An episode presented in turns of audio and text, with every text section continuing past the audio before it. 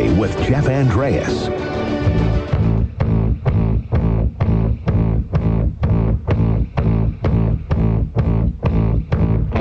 Happy Friday to you. It is 3:38 here on this September the 3rd. Hope you're having a nice afternoon so far. A recent study published in the Journal of Substance Abuse Treatment has identified an unintended benefit of medical cannabis use for some who also use tobacco. They're reaching for nicotine less often. Yeah, a research team led by Dr. Philippe Lucas, he's the CEO of I2E Research, alongside Dr. Zach Walsh, a psychology professor at UBC.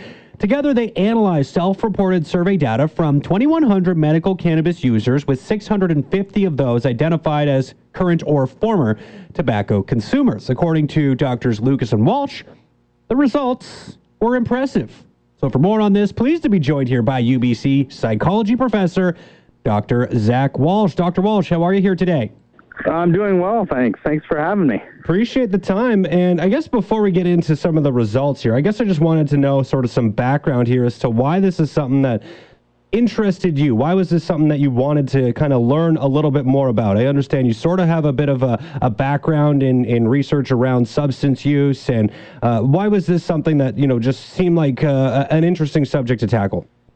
Well, you know, early on with medical cannabis, um, you know, around 2000 or so, when we started to collect, you know, a reasonable amount of data about what was happening with medical cannabis users, one thing that I think stuck out to to many of us was that people were reporting uh, reducing some of their other medications uh, in particular opioids. So if people were using cannabis for chronic pain, which so many people were, they were saying that they were using less opioids. And that was really interesting because we all know how severe the opioid epidemic is, and, and anything that can help out in that way is, um, is going to be something that we want to follow up on as, as, as public health scientists. Um, you know, and, and as we started to look deeper, you know, a bunch of studies came out showing that, yeah, there did seem to be something there in what we call cannabis substitution. And we mm-hmm. started to see it also with alcohol, where people were maybe drinking a little bit less. Um, but no one had really looked at tobacco, so we were interested, you know, to see it's it's sort of a different thing. You can imagine someone using uh, cannabis instead of opioids if it helps with pain, or using it instead of alcohol to maybe relax. But using cannabis to to to stop smoking cigarettes was something that was uh, pretty new to us. So you know, we included it in our in this in this iteration of the survey so that we could at least start to see what if there was anything there. And it, and it turns out that, you know, based on these, it really did look like people were reporting reducing their tobacco use. Um, so it was fascinating. We, we were just we were just excited to see it. Yeah, no, perfect. I, and you know, when you were going through this study and trying to find out, you know, people are reaching for medical cannabis a little bit more and therefore reaching for their cigarettes a little bit less. I mean, how did you sort of uh, compile this data? What sorts of uh, information were you collecting from those who participated to find out just how much they were smoking before to learn how, how well medical cannabis may work as a smoking cessation tool? Well, you know, we the, the, first the first round of it, we were just asking people if they had smoked, uh, if they used tobacco, nicotine products before, and and how their nicotine use changed when they started uh, with medical cannabis. And we also got a little bit more in depth with it, asking people if they stopped completely or they cut back. Um, and uh, and you know from there we, we were just able to analyze the data. One of the nice things with having a, a medical cannabis program here in Canada is that we're able to really um, track a large number of users. So this is the kind of thing where if you don't have um, you know, such a such a large sample of medical cannabis users, it's hard to find first of all the subsample that smoke, and then the subsample in there that um, used it instead of instead of tobacco. So it was it was a benefit of having uh, a large number of respondents who were all confirmed medical cannabis users, and that allowed us to you know pick up on on what a signal that could have easily been missed if we didn't have such a such a powerful sample. Did did you talk at all about legalization and how that's impacted impacted people's cannabis use overall? You know, I think that's the next step. So in this case, we were looking at medical cannabis users, and they were all they were all derived from a from a medical cannabis use uh, a medical cannabis use survey to, to registered medical cannabis users.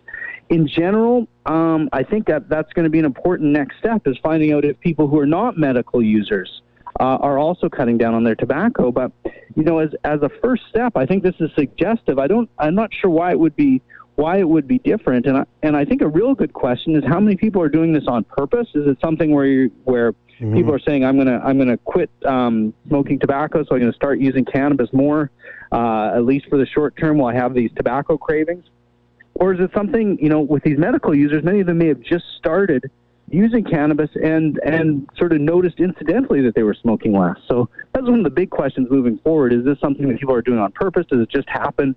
And um, if it is something that's that's just happening, how do we how do we harness that potentially to, to help reduce smoking uh, more broadly? Mm-hmm. Were, were, you surprised at all? Because I'm looking at some of the data here, like 24%, almost a quarter of those reporting zero tobacco use in the 30 days preceding the survey. I mean, that that's a significant reduction. Almost one quarter of respondents who were using cigarettes are, are smoking less. That that's significant here.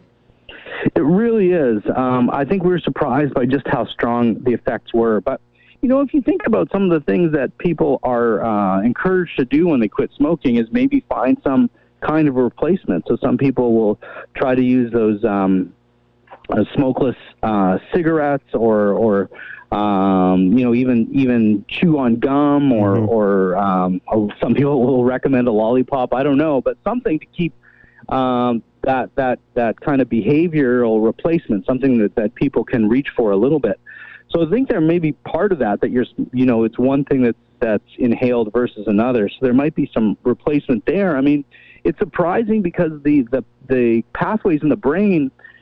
In the end, it's all reinforcing, and there's something to do with dopamine uh, in terms of that reinforcement. But they, you know, the endocannabinoid system and, and the way that nicotine works are pretty pretty different. So it's not as obvious a substitution as say the opioid system and, and the endocannabinoid system, which are which are more closely linked.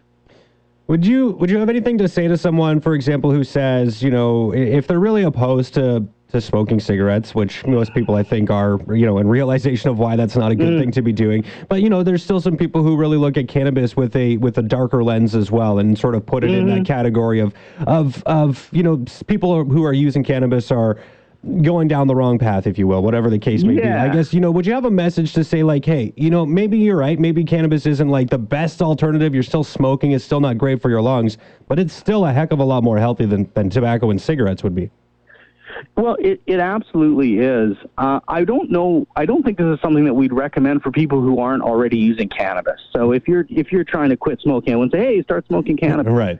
Uh, but if you are someone who uses cannabis, and maybe you use both cannabis and tobacco, um, it might be a tool that you can think about to see uh, if it is a way to quit smoking tobacco. Because one thing we do know is that tobacco is one of the hardest things to quit. Uh, much more difficult than than than uh, cannabis cessation, um, and it's and it is much more harmful to the lungs as well. So if you're really struggling to quit smoking. And I don't know if this is the front line. I don't think it's going to be the front line approach. But if you tried other things, and so many people who try to quit smoking have, they've tried this, they've tried that, none of it seems to be working. Um, we want to have as many tools available to people who are trying to quit this deadly habit as possible. So maybe this is another tool in the tool belt. I don't think it's going to be the front line, um, but uh, like I say, if it helps a little, it helps a lot because smoking is is a deadly vice. Now, one of the things that is mentioned in the paper that uh, you know you yourself and uh, Dr. Lucas here put together was talking about how this is you know in infancy research here, right? There's still some work to be done to just oh, figure yeah. out how much uh, how much effect this really does have. So, kind of what's next for you if if you want to dig a little bit further into this?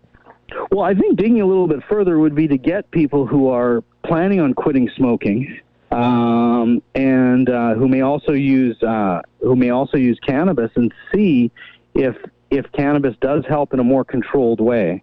So if you're trying to quit smoking and, and we have some kind of a cannabis program where it's like you're going to use cannabis as a thoughtfully to try to reduce your tobacco use and maybe someone else who isn't trying that way or someone who isn't using uh, cannabis if they're if they're sort of equivalent people uh, in other ways in terms of age and how long they've been smoking, et cetera. If we could compare those two groups, um, that's going to be really powerful. Um, because what we didn't have in this study is a group of people who wanted to quit smoking and weren't using cannabis to compare to.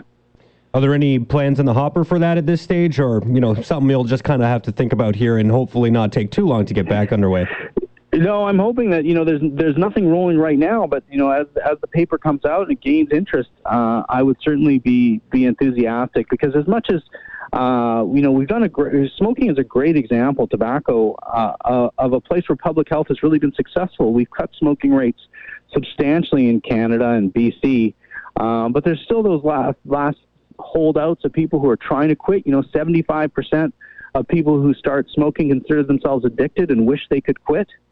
Um, so that that's still a sizable number of people, and, and if we can find new ways to, to help them out, I think there's going to be broad enthusiasm about mm-hmm. that. So I do see, I do, I don't think this is the end of the story. Yeah, I'm definitely curious to see, you know, how this uh, this data can be expanded and just how impactful it can be. Because, like I said, one quarter of those who uh, you know reported zero tobacco use in 30 days preceding the survey is really huge. I'm curious to see if that correlates with a larger sample size. But uh, I really appreciate your time. Yeah, here. me too. I really appreciate your time, Dr. Walsh. Any, anything else while I have you here?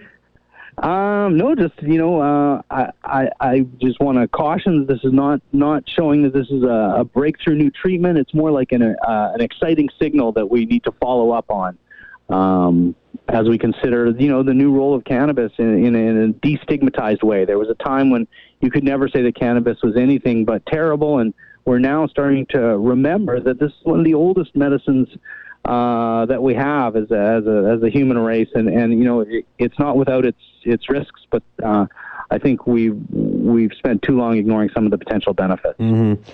Thank you so much for your time today. I really appreciate it. And uh, next time we see some more data come down, I definitely hope to follow up. So thanks so much for this. Yeah, thank you. Take care. Yeah, you too. Have a great uh, long weekend. Dr. Zach Walsh, there, a psychology professor at UBC.